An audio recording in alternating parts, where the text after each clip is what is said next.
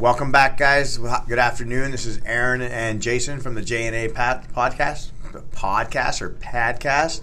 Um, welcome back. How you doing, bud? I'm doing great, man. How are you? Excellent. So, especially this podcast is brought to you by us. We're just a couple of fitness professionals, many different backgrounds more than anything, but we definitely talk about fitness throughout um, the country, the industry, a lot of different fads, things that are happening, whether it being strength training, MMA, Brazilian Jiu Jitsu, CrossFit, the mental approach. But the last time we really spoke, we talked about programming and all that kind of stuff. So, a couple questions was the biggest thing was like, hey, um, we talked about programming, but like, what's the basic programming for me?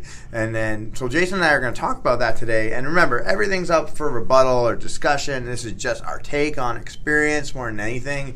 But if you have questions, make sure that you guys are reaching out to us so we can answer those questions for you. So let's take it away. So let's, we're talking about programming. Yeah. So we talked a little bit last time about um, kind of how you attack when you come into a gym. Like when you come into a gym, like what am I going to do? Uh, so today I want to go a little bit deeper into it and talk about okay, if I if you have no idea what you're doing, here's a great kind of model that you can follow.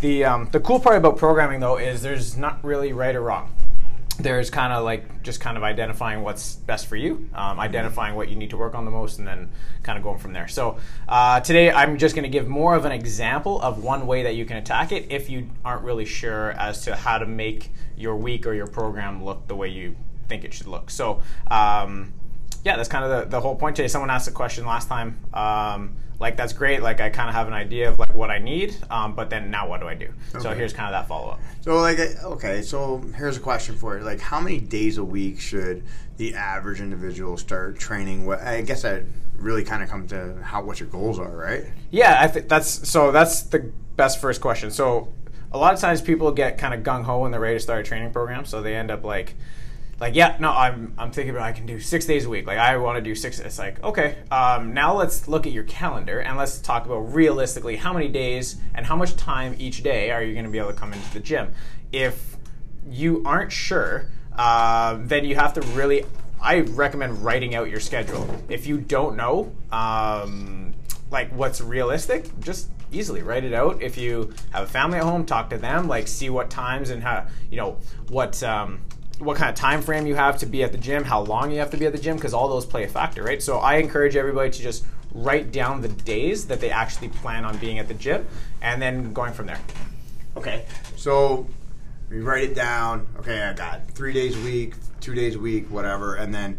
But here, here's the other thing. So, like, do you think every day should be an active day, or are there proper recovery days? Like, I always call it like whether it be active recovery, right? So let's just say there's five days a week or you need to be active, right? Where then there's two that are rest days. Those are what we call like my days, right? I'm gonna chill, I'm gonna watch TV, I'm gonna play with my kids, whatever, right? So active recovery could be according to what? Well, first you have to figure out kind of like you said like if you have a schedule where you have to you know obviously your family comes first on the weekends maybe or maybe it's in the evening so you kind of have to pick and choose when am I going to do deliberate exercise. It doesn't mean don't be active the rest of your rest of the time, right? Like you still want to be make sure you're still active. So um, let's hypothetically say you are going to come in four days a week. And we'll get into a deeper example in a bit. But four days a week that I know I'm going to devote an hour of deliberate exercise at the gym. The other three days, I will, like you said, spend time with your kids, go out, do kind of fun activities outside of the gym. But maybe it's just more, like I said, activities versus um, deliberate exercise. Um, there's a little bit of a difference there. And I always encourage people to generally just be active and then still devote some time to deliberate exercise. Um, as far as active recovery goes, it depends how many days you're spending in the gym doing deliberate exercise. So if you're weight training, if you're let's say you're lifting a bunch of weight, um, like five days a week, you definitely need one good active recovery and maybe one full rest day. Um, it really kind of depends on your schedule and what you're doing at the gym. Um, if it's if you're kind of new and you're just kind of getting into it, well, then you might not need a full like rest day per se. You just might want to just try to be active the days you're not in the gym, moving around, not sitting on the couch for too long. Um, but then uh, what you want to do after you kind of decide, we'll go back to kind of deciding on your calendar or your weekly schedule. Um, kind of decide like what does my body need. So we don't have to be physiologists to think like, all right, when I walk up the stairs, I'm out of breath. All right, I probably need some cardio work. Um, my muscle mass is not very good. Okay, I might need some lean muscle. You kind of decide like, all right, what are my priorities, which we spoke about in our last episode. Um, so then you start with your days that you plan on being at the gym. You start writing out, okay, today's going to be a strength day. Next day is going to be a cardio day, or maybe I combine them, um, or maybe every day is a little strength, a little cardio. It kind of depends. There's no right or wrong, but it has to kind of fit what you're willing to do, and you got to make it realistic for yourself. Otherwise, you're just not going to follow it. Okay, and, and here's the thing. I know we're not talking about nutrition today, but obviously nutrition plays a key component in everything that we do. It's the fuel of our system more than anything. So, like when we're looking at like the standard, typical. Okay, I want to lose weight. I'm here. I join, and that's the typical thing. Like everybody joins a club or a gym or whatever. It's like, okay, I want to lose 20 pounds.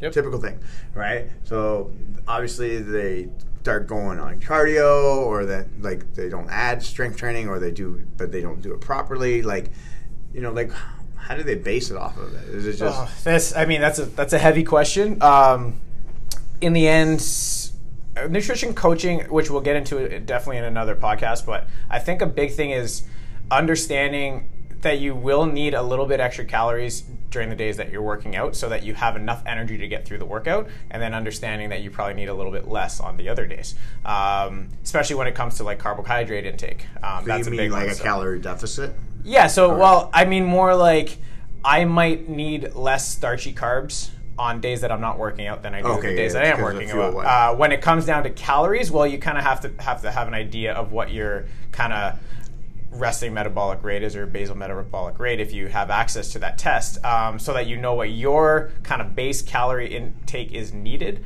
to just kind of be at rest and then you kind of take into account your exercise and daily mm-hmm. activities but um, from a nutrition standpoint is definitely a huge factor and again we'll get into that a little bit deeper as we move along uh, but i would say just be careful on just you shouldn't necessarily be eating this in my opinion shouldn't necessarily be eating the same amount and potentially type on workout days versus rest days. Okay, It might and be a little bit different. That there. makes sense. Absolutely. Okay, so when we're kind of like we've laid out a week, right? Yep. Okay, three days a week. Basically, the general consensus. Okay, I'm going to find time to train three days a week. What am I going to be doing during that time period? Is yep. it more strength training? I, again, I remember it's always based on what the goals are. But let's just talk about the general consensus. Okay. Yeah. Yeah, so the general, I mean, in general, when you're not really sure what's going on, first of all, like I said, three days a week I like, four days I like even more. Mm-hmm. But again, you have to be realistic with yourself. If you overshoot and you don't hit it, it'll demotivate you and then you're not going to come at all. So that sucks. So I'd rather you say three days a week to be safe actually do those three days. And if you do that a couple weeks in a row, cool, maybe you add a fourth.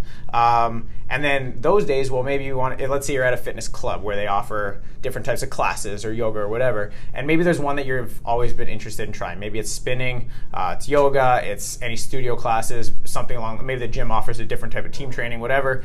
Maybe you want to do that one of those days, and then you just have to figure out, okay, what am I going to do the other two days? And then that's what we're going to dive into in a little bit. Okay. So obviously flexibility, strength base, cardiovascular training. Like there's obviously classes I could do if I wanted to, if I'm at a gym or I'm at a different club type setting or has spin or yoga.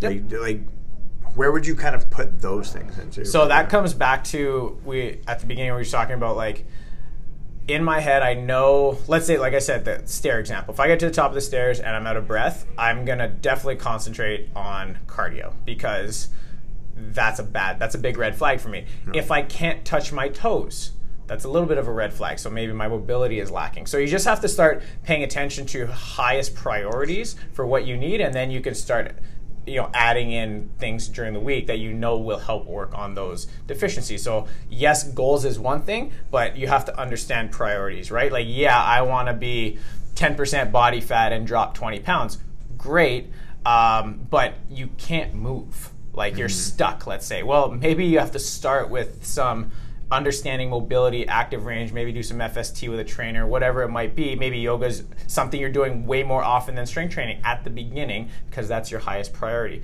So there's no right or wrong how you attack it. Mm-hmm. I also recommend people do stuff they like at the beginning when they're first getting into it. If you aren't excited about coming in, mm-hmm it's might end real Oh yeah, real it's- quickly. It's, gonna end, right? Like you don't get motivated, or like people just come out and smash themselves, Yeah. and they're like, "Nope, I'm done with that. That ain't gonna work." Yep. And if honestly, if like I was actually just speaking with a client last week who's they're just like, I hate strength training. And in my head I'm like, I I he needs it. So but he's like, I like spinning and I like yoga. I said, Cool. Why don't you come 20 minutes early before spinning or yoga?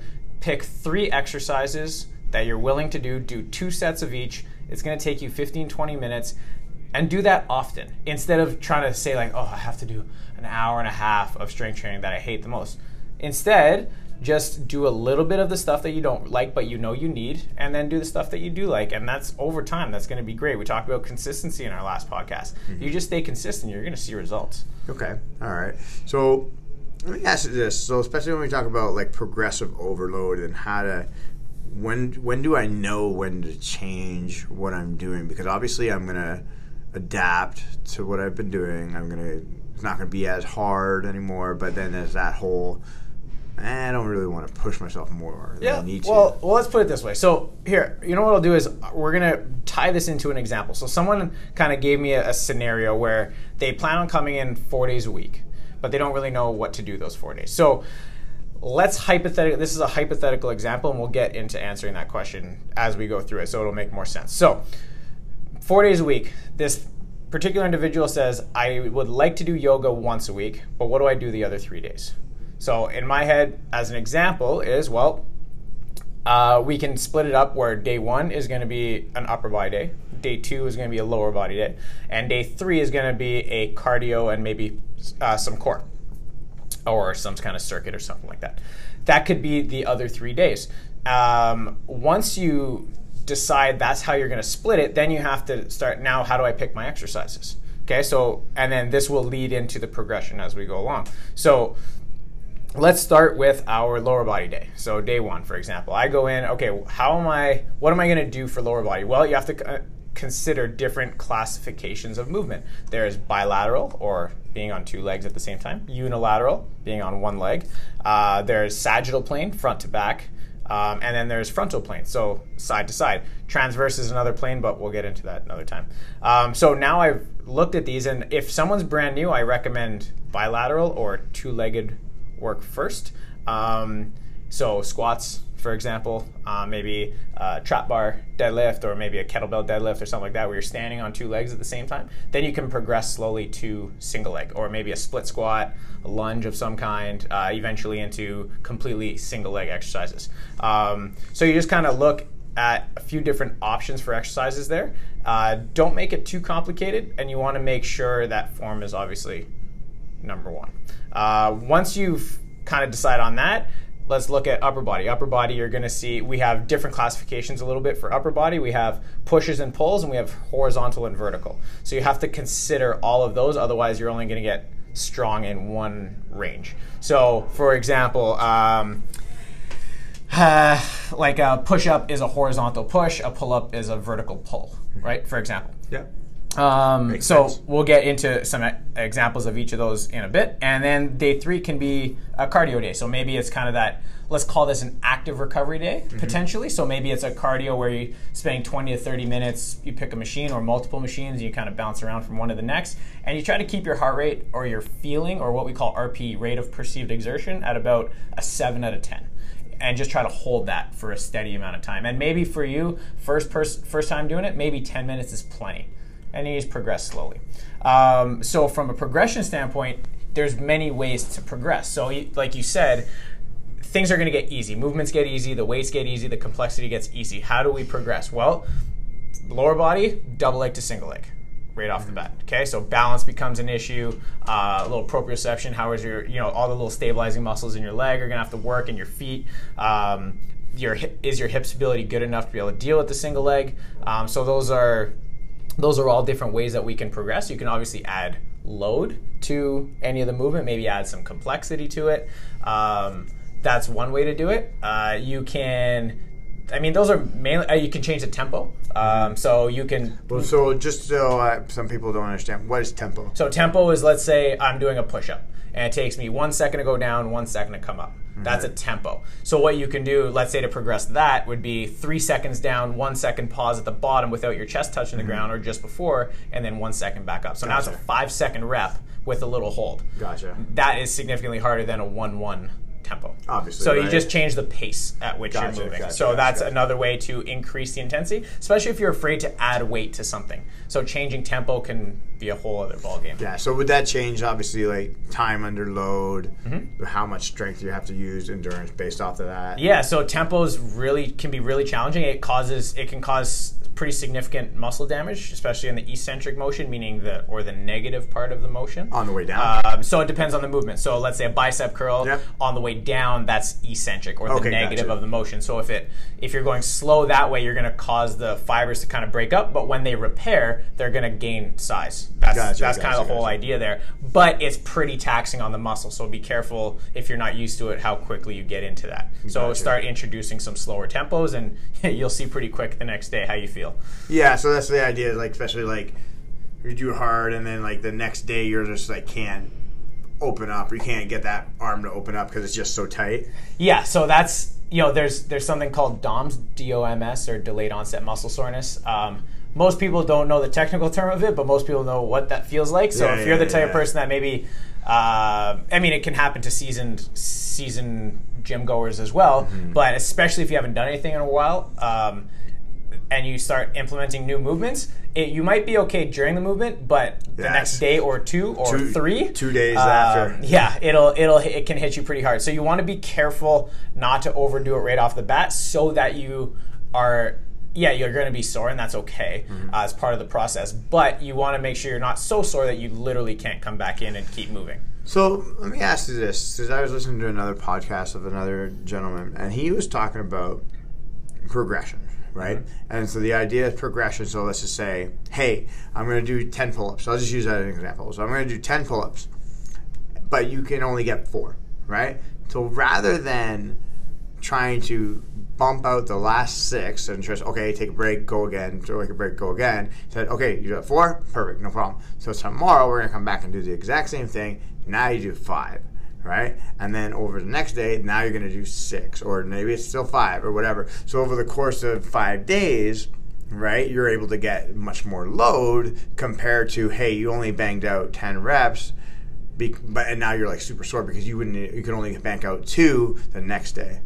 Yeah, it's. I mean, the way that you what we call progressive overload or add stimulus, it, there's different ways. So something like a pull up. Um, yeah, you could kind of just do your max each time and then see how many you can hit. Um, or you assist yourself. So if it's a bodyweight movement that's tricky, well, maybe you do some. You know, a lot of gyms have assisted uh, pull-up Like machines. pull-up machine, yeah. Um, also, you can use a band. Uh, Band's a little bit not super realistic because it gets it changes tension. Yeah, it doesn't change ten. Yeah, But um, I personally will, re- for the majority of the population, I would try to get volume of it. So Mm-hmm. I would want them to get 10 reps assisted as needed okay. versus gotcha. just letting them do three gotcha. right? Like, so I'll get actually, my mom's a perfect example. She started using a green band. She eventually got 10 unbroken with a green band. Then she went, which is a, you know, let's call it an inch and a half thick. Then she, once she got 10, no problem, then she cut it to a purple band and then worked her way up from that. And then now she's able to do, she's at the point where she doesn't need a band, but she does one rep at a time, but unassisted. Yeah. So she can, awesome. she's just worked her way up. But I'd rather people get the reps in Mm-hmm. so that they build the strength slowly in that range than just only doing a certain amount of reps unassisted. Okay. It kind of depends enough. where they're at too. Right? Yeah, just- I, I get that. It's kind of like a open-ended question because I didn't really give you too much background on it. all right. you know. I get it. All right, cool. All right, so like, okay, so now I've come in, I've got my workouts, I've, I I got my three days set. So I think I like, okay, lower body or an upper body, a cardio day, and then an active like metabolic day, Yep, basically. yep.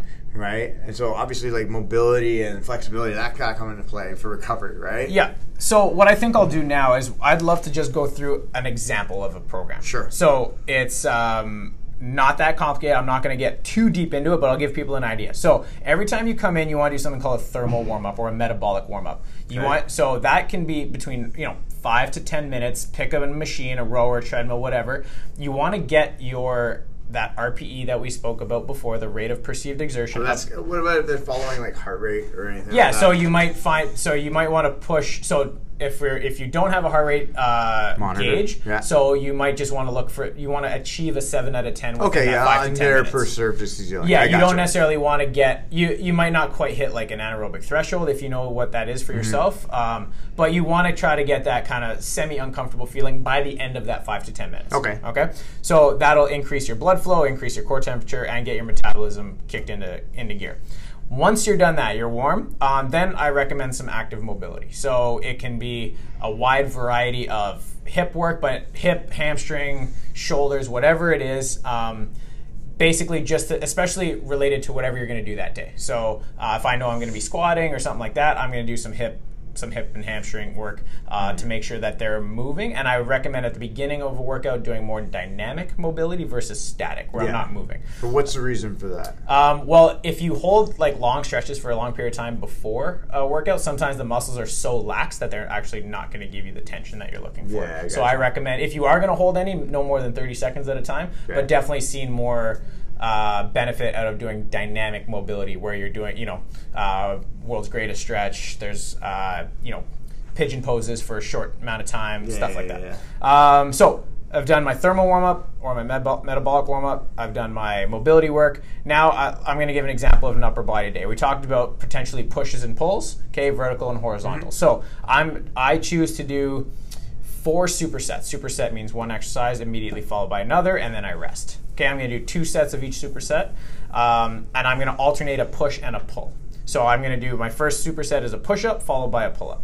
So horizontal push, vertical pull. Do two sets of somewhere between eight and 15 reps, depending on the goal. Um, and then I'm going to take a rest after each one, and then I'm going to move on. My next superset, I'm going to do a dumbbell chest press, uh, followed by a lat pull down. So that's another horizontal push, vertical pull. Moving on, I'm going to do a dumbbell shoulder press. So that's a vertical push, followed by a TRX row or body row.